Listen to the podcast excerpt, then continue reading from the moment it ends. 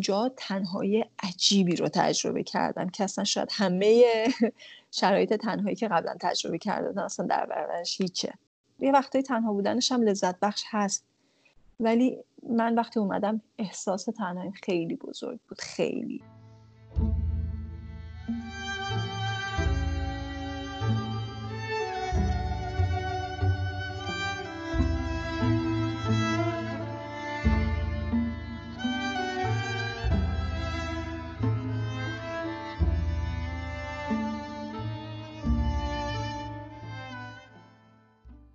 اینجا پادکست تنهاست. تو این پادکست قرار روایت هایی رو بشنویم درباره تنها بودن، احساس تنهایی و انزوا. برای من ثبت این روایت ها یک پروژه شخصیه که مدت هاست بهش فکر می‌کنم. دوست دارم تعریف آدم ها از تنها بودن و احساس تنهایی، اون تجربه منحصر به فرد نگاهشون و برخوردشون با تنها بودن و احساس تنهایی رو بشنوم. تنها بودن و تنهایی برای من دو تا مفهوم متفاوته. تو می‌تونی تنها باشی اما احساس تنهایی نکنی یا بالعکس.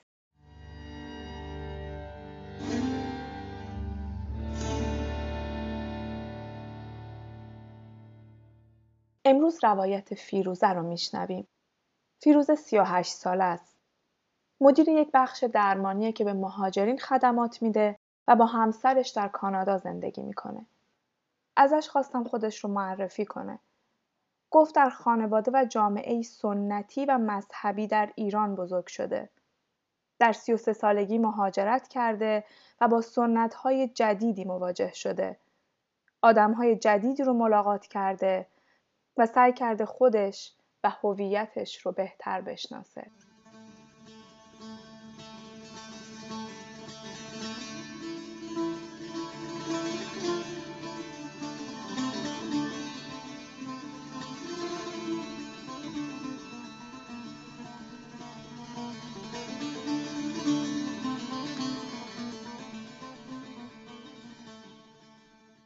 برام از اولین خاطرت از احساس تنهایی یا تنها بودن بگو.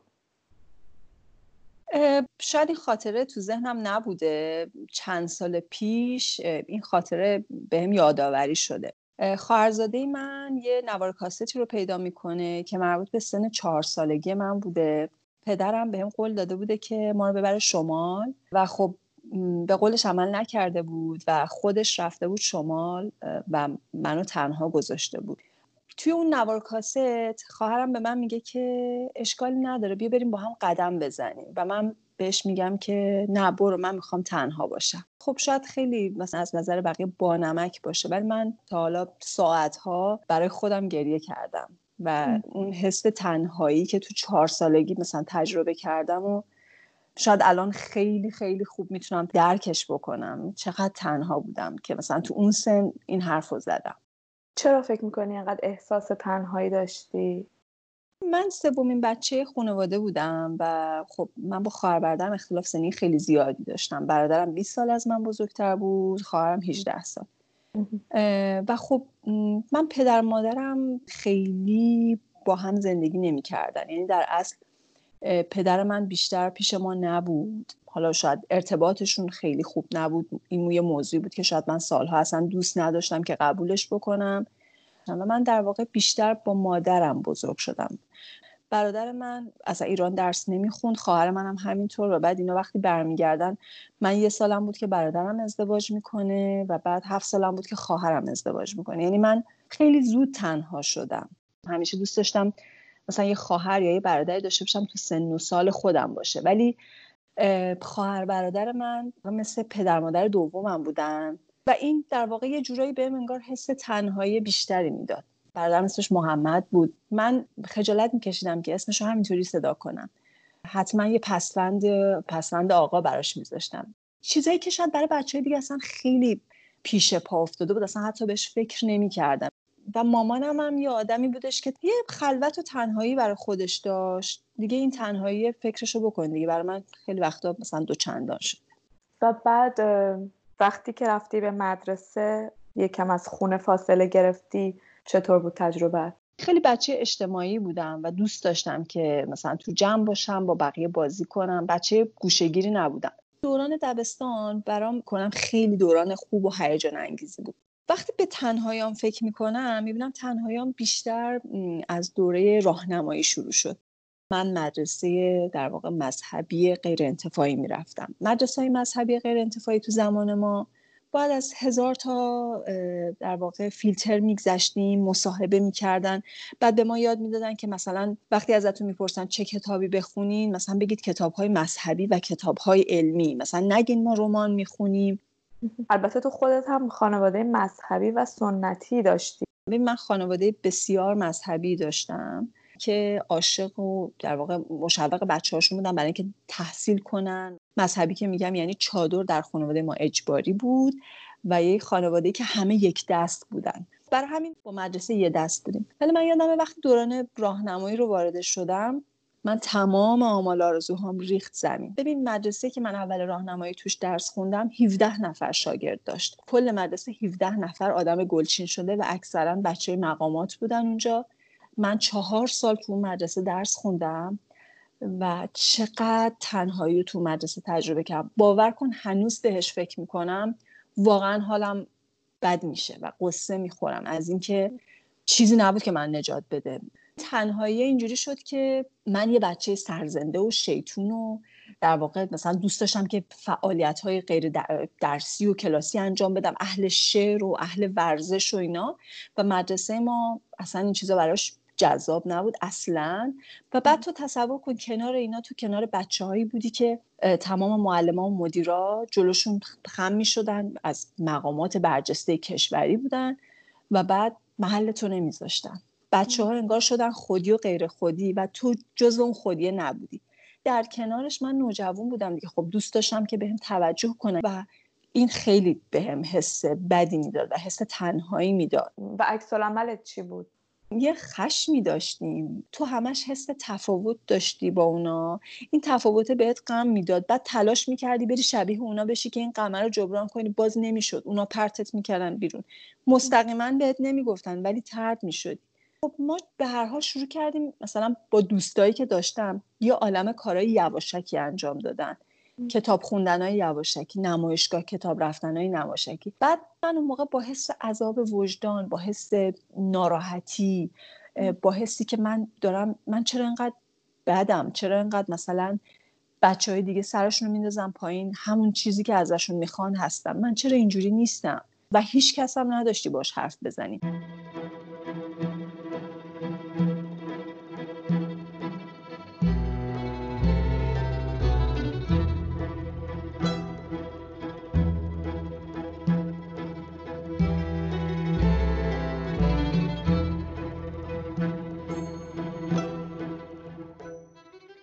دبیرستان که اومدم با تنهاییان بیشتر کیف می‌کردم. بعد از کلاس اول دبیرستانم مدرسه رو عوض کردم.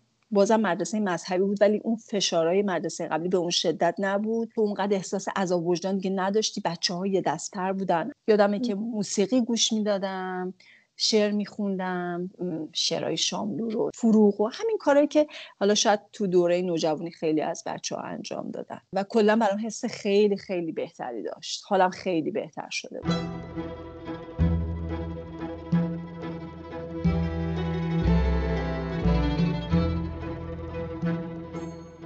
رابطت با خانوادت چطور بود؟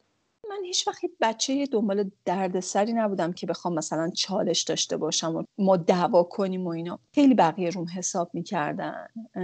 دیگه زیادی روم حساب می‌کردن. یعنی به عنوان یه بچه که یادم همیشه مثلا به عنوان یه بچه عاقل بچه که تشویق می‌کردن که اصلا ما باید بینقص باشیم و اشتباه نکنیم. خب رابطه هم باهاشون رابطه خوبی بود ولی تنهایی وجود داشت چون نمی‌تونستم خیلی باهاشون حرف بزنم راجع به خیلی دقدقه هایی که داشتم. تو فکر کن مدرسه که خیلی چیزی نبود که بتونی باهاشون درد دل کنی.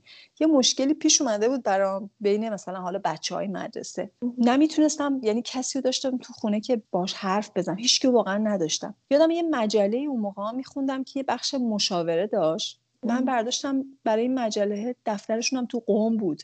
نامه نوشتم.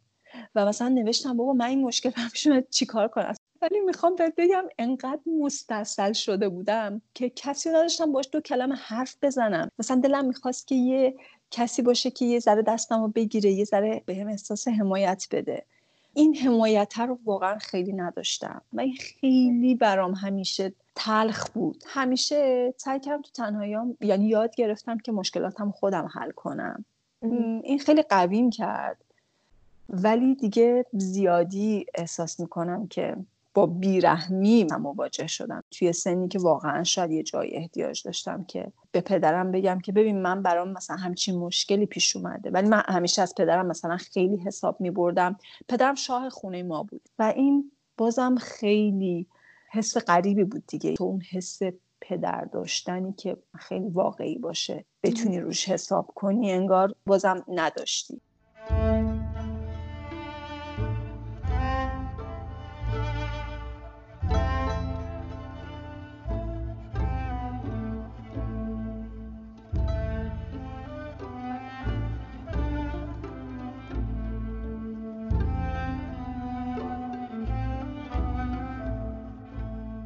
دانشگاه و بعد یه فضای بازی دیدم که مثلا آزادم و می‌تونم مثلا برم به علاقم برسم و دوستای خوبی پیدا کردم. یادمه که یکی از چیزایی که خیلی دوست داشتم تئاتر بود. تو گروه تئاتر دانشگاهمون ثبت نام کردم. یه شانس دیگه که آوردم اینه که دانشگاهی که رفتم دانشگاه مذهبی بود. یعنی دانشگاه من باید چادر سرم می‌کردم. باز خیلی مثلا با بچه هاش در یه دفعه در تضاد وحشتناکی قرار نمی گرفتم یه دفعه از یه فضای خیلی مذهبی به یه فضای خیلی متفاوت و غیر یک دست پرت نشدم. و شاید هم مثلا یه جورایی مشروعیت می‌داد که دیگه مثلا خیلی خانواده بهم گیر نمی‌دادن. بعد رفتم یادم تو گروه تئاتر. نمی‌تونستم به خانواده بگم حتی اینو. همون ترم دو که بودم توی جشنواره تئاتر دانشجویی جایزه بهترین بازیگری زن رو گرفتم. و بعد خب حالا به ماما اینا گفتم چون بالاخره منو میشناختن که یه روحیه غیر خودی دارم. این احساس شادی با همه اعضای خانوادم تونستم قسمت کنم ولی با پدرم نه. چون اگه میومد حتما ناراحت می‌شد. یه پدر مذهبی اصلا دوست نداشت که دخترش رو در حال بازی تئاتر ببینه. به خاطر علاقه که داشتم هیچ وقت تشویق نمی‌شدم چون همیشه یه جورایی انگار خلاف خانواده بود. اینا همه حسایی که حسای تنهاییه که تو بعد وقتا بهش فکر می‌کنی. انگار یه ذره این تفاوته بهت بازم حس تنهایی رو می‌داده. توی حرفات گفتی خانوادت پذیرفته بودن که تو غیر خودی هستی. من دوستشون داشتم. از اون طرف نمی‌خواستم مثل اونا باشم. بعد این باعث می‌شد که تو شروع کنی به تظاهر کردن.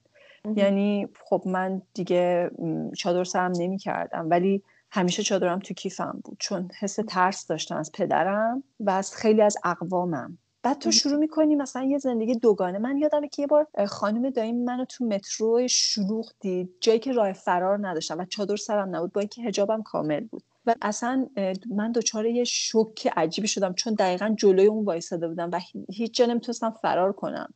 و یه احساس شرم و احساس عذاب وجدان و اینکه آبروی خانوادهمون رفت بهم دست داده بود. خانواده ما همه یه دست بودن یعنی ما حتی یه مورد شبیه منم نداشتیم تو اقوام نزدیک. کسایی هم که بودن یا نمی‌گفتن یا به حال یه جوری بود که من بازم احساس تنهایی می‌کردم. تا من کشان ساقی میخاران از کنار یاران مست و گیسو افشان می گریزد می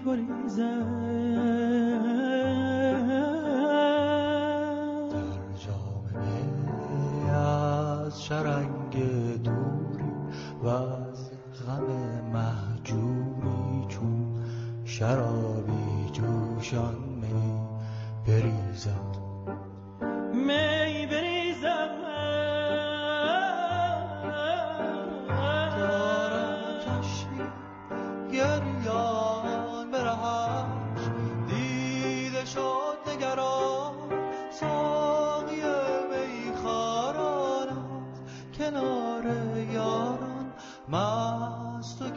تو افشان می گریزد می دارم چشم روز و شب بشمارم تا بیاید من می‌دونم که تو خیلی زود هم ازدواج کردی. همون سالهای اول دانشگاه. من 21 سالم بود ازدواج کردم. آره با استادم توی دانشگاه ازدواج کردم. اون آدم متفاوتی بود ادبیات انگلیسی خونده بود. حرفای قشنگی می‌زد با خانوادم متفاوت بود. از شکسپیر برای من مثال می آورد از نویسنده های مختلف. آرزوهای خیلی بلند بالایی داشت. خب خیلی برام جذاب بود همه این چیزا خیلی. البته کاملا یک خانواده غیر مذهبی که خب اعتقاداتشون با ما فرق می‌کرد. اون منو پذیرفت و من هنوز آدم مذهبی بودم وقتی که با اون ازدواج کردم. مذهبی از این نظر که شاید چادر سرم نمی‌کردم ولی بسیار پوشیده و دقدقه همه چیزایی که یه خانواده خیلی مذهبی دارن رو داشتم. و بعد تو فکر کن وارد یه خانواده شدم که 180 درجه با ما فرق داشتن و من اصلا تا حالا ندیده بودم غیر از این اصلا توی این فضا رو اصلا تجربه نکردم. چون من هر کی دیده بودم شبیه ما بود حالا کم و بیش. و من اصلا دچار یه تنهایی مضاعفی شدم.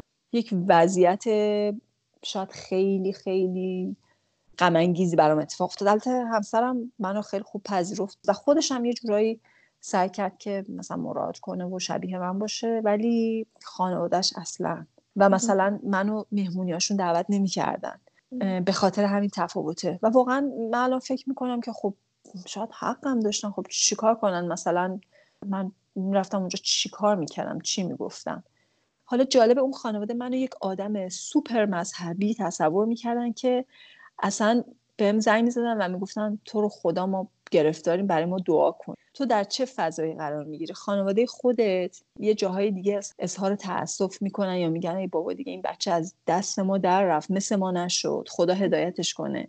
بعد در نقطه مقابلش بهت میگن تو رو خدا برای ما دعا کن که خدا دعای تو رو قبول می‌کنه. تو مؤمنی یه حس خیلی خیلی تنهایی عجیبی بهم به می‌داد. رابطت با همسرت چطور بود؟ چون گفتی که اون تو رو پذیرفته بود.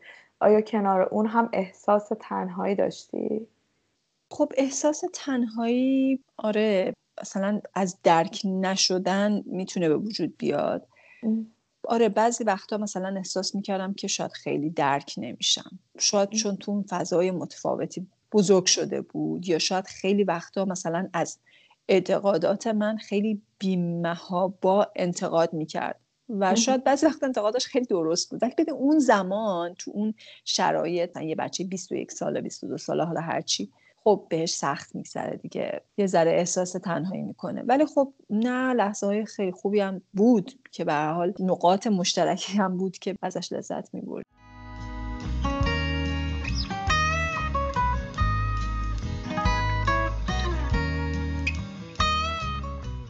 این ازدواج کردن و تو رو مستقل کردن از اون خانواده چه تاثیری توی زندگی تو و مسیر بعدی که وارد شدی بهش داشت؟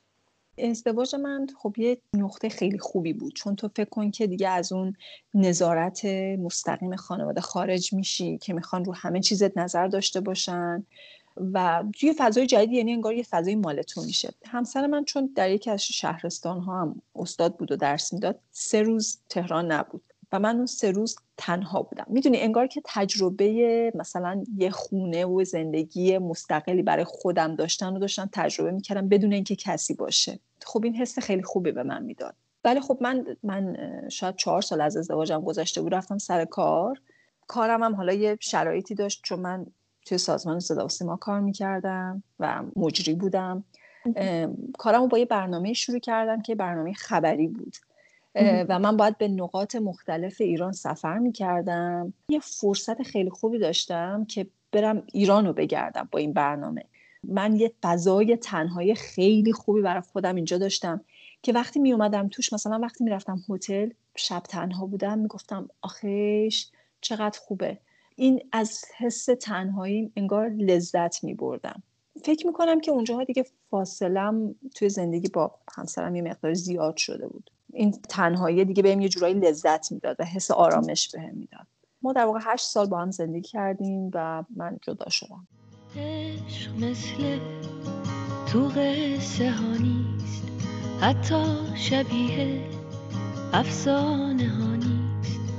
ما هم یه عمری گول قصه ها رو خوردی واسه هر کی برامون تب نمی‌کرد. این جدا شدنه چطور اتفاق افتاد؟ آیا خانواده تو از تو حمایت کردن؟ از اونجایی که دیگه من همه چیز زندگیمو خیلی مستقل شده بودم مستقل انجام می‌دادم اصلا فکر کردم که حرف زدن با خانوادم بیفایده است چون طبقه خانواده سنتی تو بری بگی که من احساس می‌کنم که الان خیلی تنها و احساس می‌کنم که تو این زندگی خوشحال نیستم اصلا حرف مسخره ای باشه یادمه که یه روز صبح یه برنامه صبحگاهی داشتم. رفتم سر برنامه و وقتی برگشتم رفتم محضر و جدا شدم. و به خانوادم گفتم که من اومدم اینجا مدتی. فکر می‌کنم که می‌خوام یه مقداری فکر کنم راجع به رابطم گفتم می‌خوام یه مدت اینجا تنها باشم و حتی بهشون نگفتم که من جدا شدم. شیش ماه شاید طول کشید. که مادر و پدر من متوجه بشن که من جدا شدم. چون سعی کردم که اینو کم کم بهشون بگم که حالا عکس عملی نشون ندن کمتر ناراحت بشن. یعنی می‌دونی بازم اینجا انگار خودم مهم نبودم انگار اونا مهم بودن. و سعی می‌کردم که این تنهاییمو بپوشونم و انگار یه جورایی مثلا مراقبت کنم از اینکه اونا یه وقت احساس ناراحتی نکنن. و این وسط خودت خودت چه حالی داشتی؟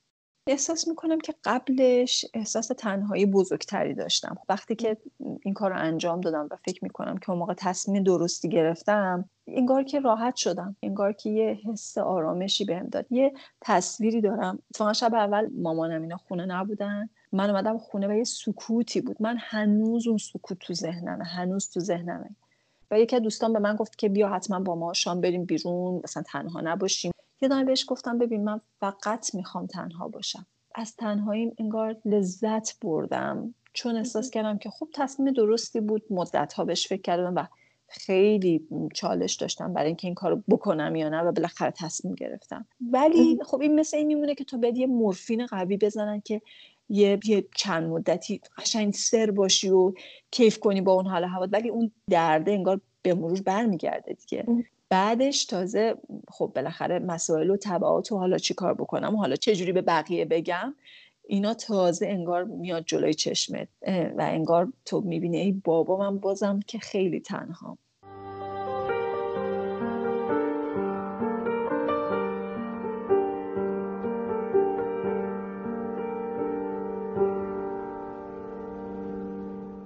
و بعدش تو همچنان با خانوادت زندگی می‌کردی؟ آره من برگشتم و با خانوادم زندگی می‌کردم. خب من سر شغلم بودم. من تصویر داشتم توی تلویزیون. کلا مجری خیلی کم حاشیه‌ای بودم. سعی می‌کردم که اصلا برای خودم دردسر درست نکنم. چون که کارم دوست داشتم و می‌خواستم کار کنم. حالا تصور کن تو اون فضا من چهار سال سعی کردم که جدا شدنم از همه مخفی کنم. من برنامه های زنده داشتم دو سه تا شبکم حتی فعالیت می‌کردم. خب منو میشناختن و وقتی تو تصویر داری کسی که هر روز دارن میبیننش دوست دارن ببینن چی کار می‌کنه چی تو سرشه چیه زندگیش چجوریه. من یادمه که چهار سال حلقه دستم می‌کردم و یکی از دوستان به شوخی همیشه به من می‌گفت تو این حلقه تو می‌خوای بکنی تو چشم بیننده توی دوربین. به خاطر اینکه نمی‌خواستم که این حریم خصوصی من خدشه دار بشه و از خودم محافظت می‌کردم. اینم باز همون انگار یه جورایی تنها بودن دیگه. داری انگار بازم فیلم بازی می‌کنی. شاید واقعا انتخاب خودم بوده. حالا نمیگم که من اصلا هیچ هیچ مرحله از زندگیم نقش قربانی به خودم نمی‌گیرم. هیچ مرحله با اینکه خودم خواسته نه اومدم به این دنیا نه اومدم تو اون خانواده. ولی خب تو می‌دونی مخصوصا برای مجری خانم توی صدا و سیما فضا اینجوری بود که تو اگه دست از پا خطا کنی به راحتی ممنوع تصویرت می‌کردن و تصویرتو می‌گرفتن. و خب من شغلم بود. دلم می‌خواست که این شغل ادامه بدم. و چون آدم مستقلی هم بودم به حال منبع درآمد خوبی بود برام. بعد دروغگو نبودم که مثلا به کسی برم چیزی بگم. ولی مثلا ممکن بود که از مدیرام از همکارام از همسرم سوال کنن. و سعی می‌کردم که یه جورایی اینو پنهانش کنم. حریم شخصی برام خیلی مهمه. دلم نمی‌خواد که اصلا خدچه دار بشه.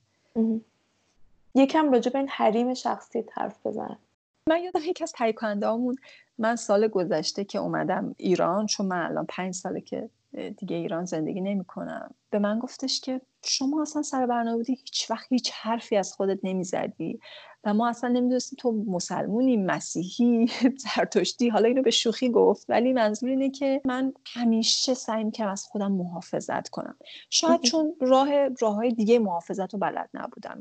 پنج سال پیش همزمان سه تا برنامه زنده روی آنتن تلویزیون داشتم. وقتی که تلویزیون رو ترک کردم و باش خدافزی کردم.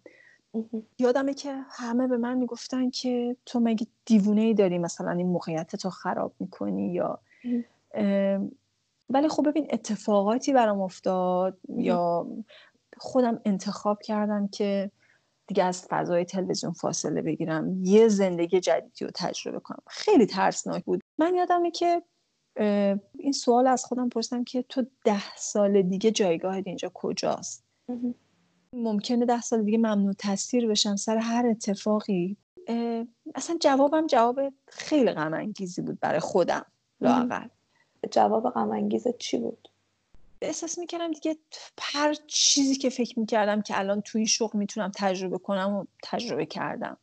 ولی دیگه فضای بزرگتری برای من دیگه وجود نداره. فضای بهتری وجود نداره. چون یه اتفاقی افتاد. یکی از همکارا شروع کرد به من یه جورایی مثلا سعی کرد که نزدیک بشه. و هیچ هیچی هم نمی‌دونست از من که من جدا شدم. هیچی نمی‌دونست. این از یه معاشرت ساده شروع شد و این آدم سعی کرد خوش به من نزدیک کنه. من دیگه یه جایی دیدم این آدم دیگه داره خیلی خیلی نزدیک میشه داره اون مرزا رو میشکنه. به این آدم یه جواب سختی دادم. خیلی جا خورد. و عکس العمل بعدیش دو سال تحقیر و فحش و تهدیدی بود که از طریق تلفن و اسمس و اینا و حملاتی بود که شروع کرد به من انجام دادن. و من ماهای اول فکر کردم این ماجرا تموم میشه تموم میشه تموم میشه. و تموم نشد.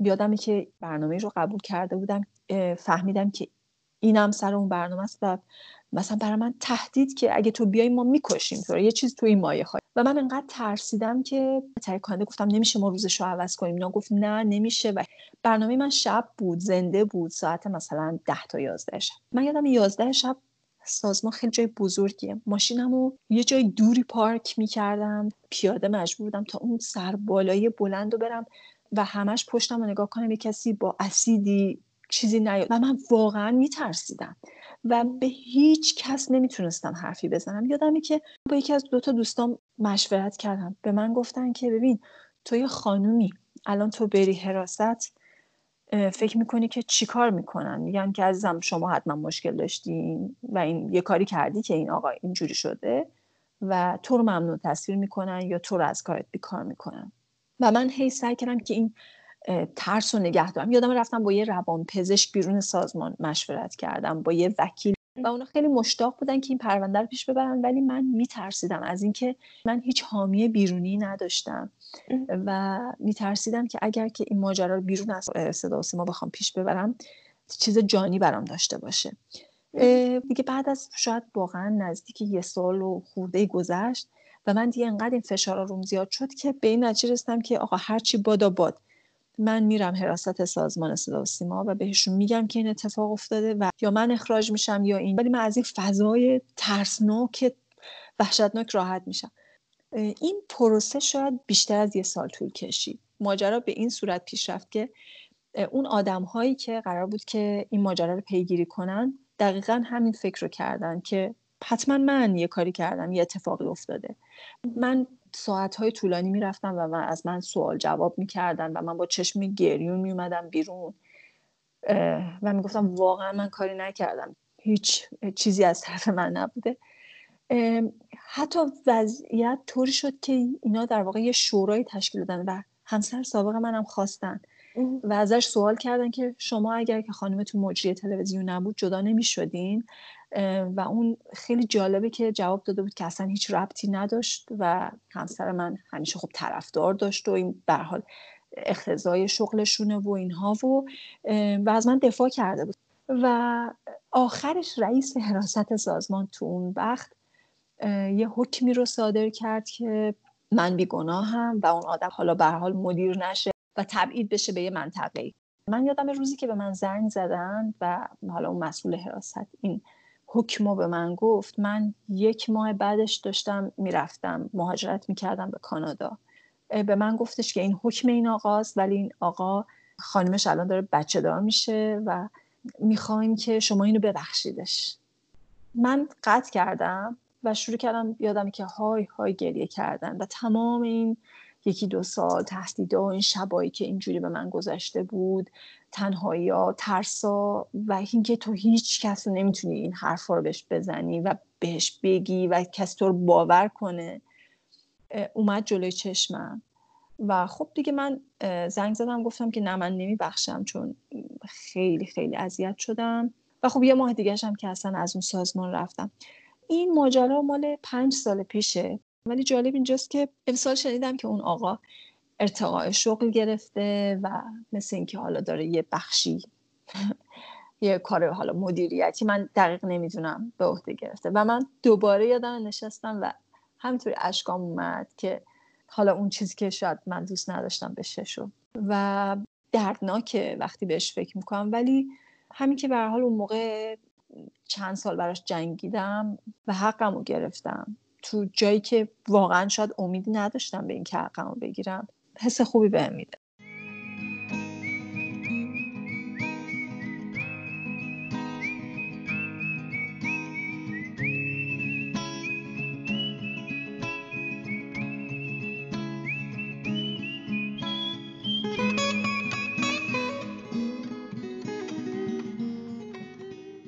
و بعد تو مهاجرت کردی؟ برای من شاید مهاجرت سختترین اتفاق زندگیم بود. واقعا سختترین بود. یعنی هیچ چیزی تو زندگی نیست که بتونم با این مقایسهش کنم. خب خانوادم که اصلا دوست نداشتن و موافق نبودن و حمایتی هم نکردن از اومدن من اینجا و من خودم بودم و خودم. و اتفاقا جالبه که حتی خانواده هم نشسته بودن که من بعد از این مدتی بگم من دیگه نمی‌تونم و برگردم. مثل خیلیا که داستانشون همیشه برای من تعریف می‌کردن. من از فکر کن شرایطی که تو روی تلویزیون یک مملکتی سه تا برنامه زنده داری خدافزی می‌کنی و میری شهری که نه تو کسی رو می‌شناسی نه کسی تو رو می‌شناسه و نه تو. هیچی نداری اونجا و باید از صفر شروع کنی واقعا از صفر شروع کنی برای خودت همه چی رو بسازی. خب اینجا تنهایی عجیبی رو تجربه کردم که اصلا شاید همه شرایط تنهایی که قبلا تجربه کرده اصلا در برابرش هیچه. یه وقتایی تنها بودنش هم لذت بخش هست. ولی من وقتی اومدم احساس تنهایی خیلی بزرگ بود خیلی. می‌دونی یه وقتایی می‌شد هفته به هفته من هیچ کس رو نمی‌دیدم هیچ کس رو نمی‌دیدم. و انگار تمرکزم اومد روی خودم. انگار که با خودم تازه مواجه شدم. من تو ایران خیلی سرم شروع بود. خیلی همیشه کلی دوست و برو بیا و کار و درس و همه چی. و بعد تو میای اینجا یه دفعه چند ماهی خالی خالی هستی. این تنهایی و این با خودت مواجه شدن خیلی برای من ترسناک بود. و من شروع کردم اینکه خودم رو بهتر بشناسم و شروع کردم روانکاوی شدن. برام خیلی اصلا دردناک بود بعضی لحظه هاش انگار یه جورایی خودم و ضعفام و قوتامو سعی کردم باشون آشتی کنم دیگه خودم رو بهتر بشناسم. خود جدیدم به یه پذیرش و رضایت خیلی بهتری رسیدم و اینکه خودم رو در تنهایی خودم هم دوست دارم. من یه شرایطی داشتم که خودم رو تو تنهایی خودم اصلا دوست نداشتم.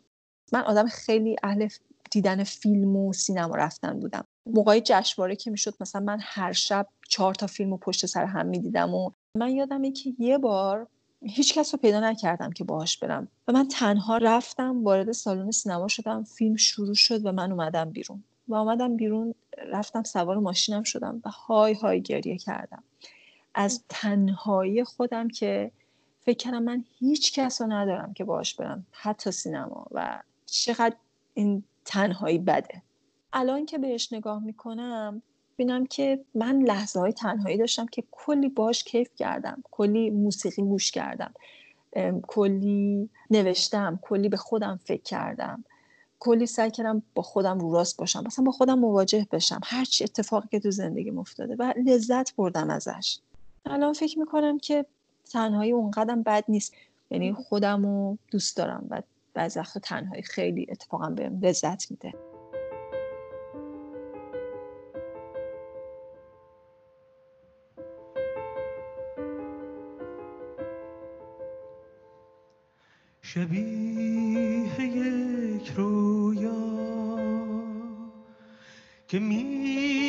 می‌رسد از راه تو تا رسیدی ستاری افتاد.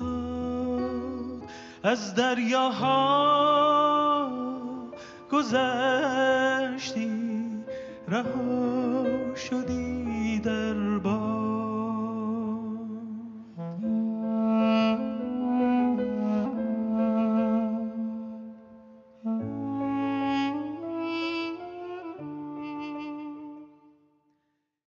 تو قبل از مهاجرت دوباره ازدواج کردی من دو هفته قبل از مهاجرتم ازدواج کردم.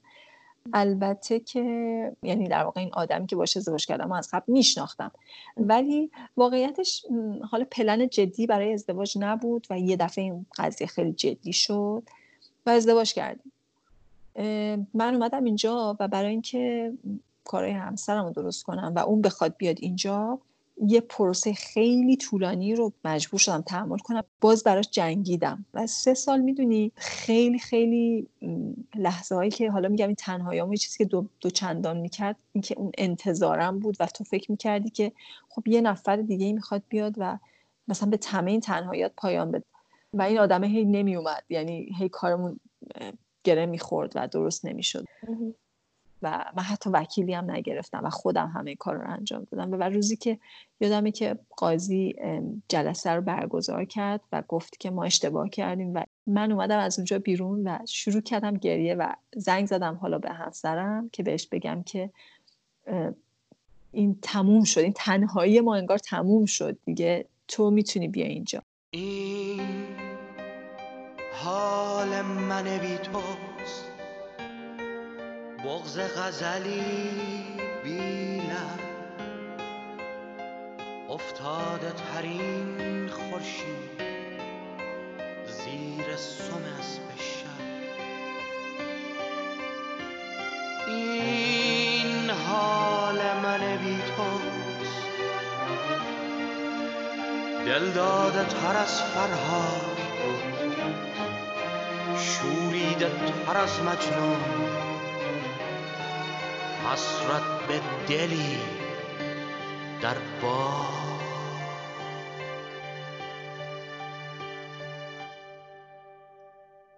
گفتی که منتظر بودی که این تنهایی بزرگ تموم شه. و وقتی همسرت اومد آیا این تنهایی بزرگ تموم شد؟ زندگی خیلی به من درسای جالبی داده. این سیلی زده و به من یاد داده.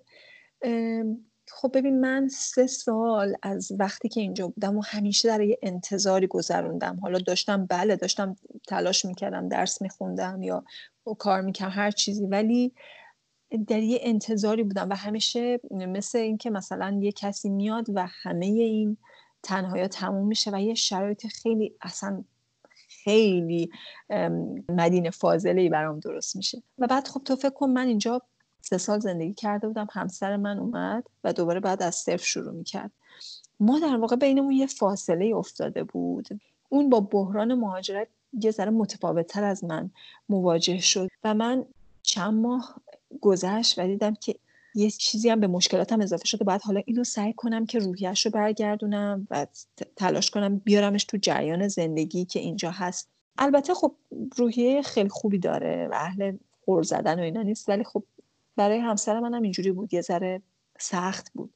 یه جاهایی واقعا احساس تنهایی می‌کردم. یه جاهایی احساس می‌کردم که ای بابا مثلا من فکر می‌کردم که الان یه اتفاق عجیب میفته و این اتفاق نیفتاده. حالا تا کم کم برگشت به زندگی. ولی بازم این تنهایی من اصلا احساس نمی‌کنم خیلی هم چیز بدی باشه. هست. حتی فکر می‌کنم برای اونم هست برای منم هست. ما از کنار هم بودن خیلی لذت می‌بریم. خیلی با هم دیگه لحظه های خیلی خیلی خوبی داریم. ولی خب تنهایی های خودمونم حتما هست که شاید یه حرفا و یه چیزایی که دوست داریم با خودمون خلوت کنیم.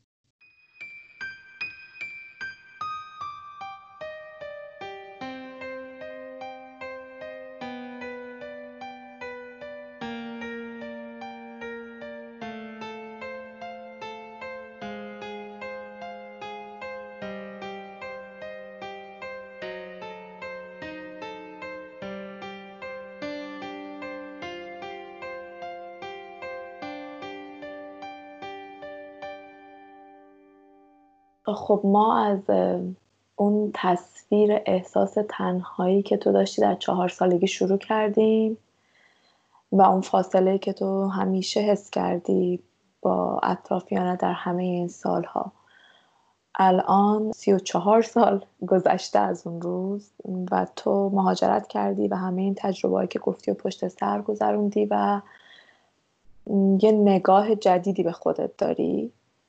الان فکر می‌کنی که در رابطه با اطرافیانت کجا وایسادی؟ مثلا سال اول خیلی با جامعه کانادا احساس می‌کردم که مشکل دارم. ولی وقتی تو مهاجرت می‌کنی بعد از یه مدتی میگذره انگار شروع می‌کنی دوست داشتن فضایی که توش زندگی می‌کنی. به خصوص اینکه اگرم که واقعا خیلی بد نباشه. و سعی می‌کنی آدمای جدیدی رو کشف کنی و نگاه می‌کنی مثلا آدمایی که از فرهنگای دیگن قصه های خودشونو دارن و تو میشنوی از خودت میگی و با هم ارتباط برقرار می‌کنین من دیگه اصلا شروع کردم از یه جایی به بعد باور کن اونجوری خیلی مرز نذاشتن. مثلا من اینجا شاید خیلی اتفاقا با جامعه ایرانی قاطی نشدم که بگم مثلا حالا رفت و آمدهای خیلی زیادی دارم. همون انزبای خودخواسته رو یه جورایی حفظ کردم. البته که ارتباطاتی دارم ولی خیلی نخواستم بگم فقط تو اون فضا احساس خوشی می‌کنم. و به یه پذیرشی رسیدم. بعد نگاه می‌کنم می‌بینم این پذیرش نسبت به خانواده هم بهشون رسیدم. اتفاقاتی که حتی مثلا بین من مادرم پدرم افتاده رو بهش فکر کردم تحلیل کردم. یه جاهای اونا رو بخشیدم یه جاهایی بهشون حق دادم. حتی همین تنهایی خودم که ازش خیلی وقتا گله کردم یه وقتایی به یه جایی رسیدم که بابا اینا انقدر از دستشون برمی اومده انقدر بلد بودن و برای من کردن. شاید واقعا بیشتر نمی‌دونستن این پذیرش خیلی بهم صلح داده با خودم احساساتم تنهاییام. خیلی حس خوبیه خیلی حس خوبیه و احساس می‌کنم خیلی آرامش دارم. در کنارش مهاجرت زندگی کار شرایط سختی که گذروندم. از من یه آدم خیلی خیلی قوی ساخته. در کنارش احساس می‌کنم که خب احتیاج دارم به اینکه دوست داشته بشم با همسرم لحظات مشترکی رو تجربه کنم با دوستان باشم. و با خانوادم هم همینطور. من رابطه خوبی دارم. من سالی بعضی وقتا دوبار میرم ایران. با دوستای قدیمیم گپ می‌زنم. اما اینجام دوستای خودم رو دارم که ایرانی نیستن و باهاشون حس مشترک دارم و حس خیلی خوبیه. الان فکر می‌کنی می‌تونی اون خود واقعی تو به خانواده و اطرافیانت نشون بدی؟ متاسفانه هنوز خیلی برام سخته. شاید الان بیشتر برام مهمه که دل شکسته نشن از من. خب این باز یه حس تنهایی بهت میده دیگه. من خیلی دلم می‌خواد و امید دارم که مثلا یه شرایطی بود که همه همدیگر همونجور که هستیم میپذیرفتیم. همونطور که من اونا رو الان پذیرفتم. دلم می‌خواست که کاش اونا به این پذیرش می‌رسیدن. بعد از اون طرف فکر می‌کنم خب نمی‌خوام ناراحتشون بکنم. چون می‌دونم که دقدقه های مذهبی که دارن و شاید من دیگه اونا رو نداشته باشم. هنوز براشون مهمه و نمی‌خوام علکی نگرانشون کنم. هنوز اون زندگی دوگانه انگار باهات هست دیگه. تو تصویر ایدئالت از آدمی که سی سال دیگه چهل سال دیگه پنجاه سال دیگه هستی چیه؟ من خودم همیشه و مثلا هر سال که به سال گذشتم فکر می‌کنم می‌بینم چه جایگاه هیجان انگیزی وایسادم سال گذشته اصلا فکر نمی‌کردم تو این موقعیت قرار بگیرم. من شاید خیلی وقتا سال به سال بهش فکر می‌کنم. ولی سی چهل سال دیگه ممکنه تنها باشم. ممکنه که نمی‌دونم با بچه و نوه و نتیجه باشم. نمی‌دونم به حال چه شرایطی برام رقم می‌خوره. ولی دوست دارم که یه رضایت درونی از خودم داشته باشم. کارهایی که دوست دارم تو زندگیمو انجام بدم. دلم نمی‌خواد وقتی برمیگردم عقب یه سری حسرت هایی برام بمونه. ولی از تنهاییم همیشه یه تصویری دارم و اون تصویر مادر بزرگمه. من مادر بزرگم دوازده تا زایمان کرده. خب یکیشون همون موقع نمی‌دونم یکی دو سالگیش میمیره و بقیه بچه ها میمونن زمانی که مادر بزرگم فوت کرد نه تا از بچه هاش در قید حیات بودن. مادر بزرگ من وقتی فوت کرد با پرستارش بود و هیچ کدوم از بچهاش حتی یه نفرم پیشش نبود. ببین این همیشه خیلی به من یه دوتای دوره تصویر دردناک داد و بعد بهش فکر کردم. مهم نیست که تو ازدواج کنی بچه دار بشی تنها باشی. ولی می‌تونی چه می‌دونم در سن 90 سالگی وقتی که مریضی تنها تنها باشی. و این حس تنهایی با همه ما هست دیگه. نمی‌تونیم از خودمون جداش کنیم ازش فرار کنیم. دوست دارم به یه پذیرشی برسم نسبت بهش. بهم خیلی حس بدی نده. پایان زندگیم حتی اگه تنها باشم فکر می‌کنم با اون تنهایی اوکی هم. دوست دارم مثلا دارم یه کتاب شعر می‌خونم یا به یه موزیکی گوش میدم بخوابم و دیگه بیدار نشم. شاید این تصویر خیلی خیلی خوشایند منه. یا شاید هم مثلا با یه آدمی گفتگو کنم راجع به زندگی یا اون اتفاقاتی که توش افتاده. و بعد چشمو ببندم بگم چقدر خستم. یه مکسی بکنم. شاید بعد از دنیا برم.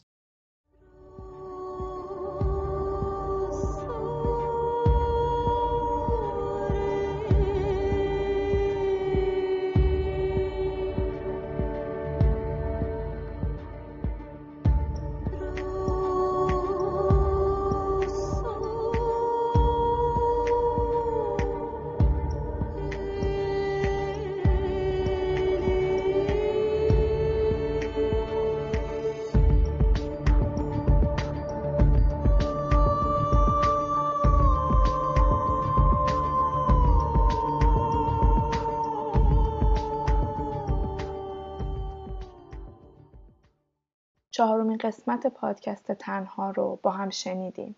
اگه نقد، نظر و پیشنهادی دارین یا دوست دارین روایت خودتون رو اینجا بگین به من ایمیل بزنید. ایمیل رو می‌تونین در توضیحات این قسمت پیدا کنین. ممنونم که گوش دادین.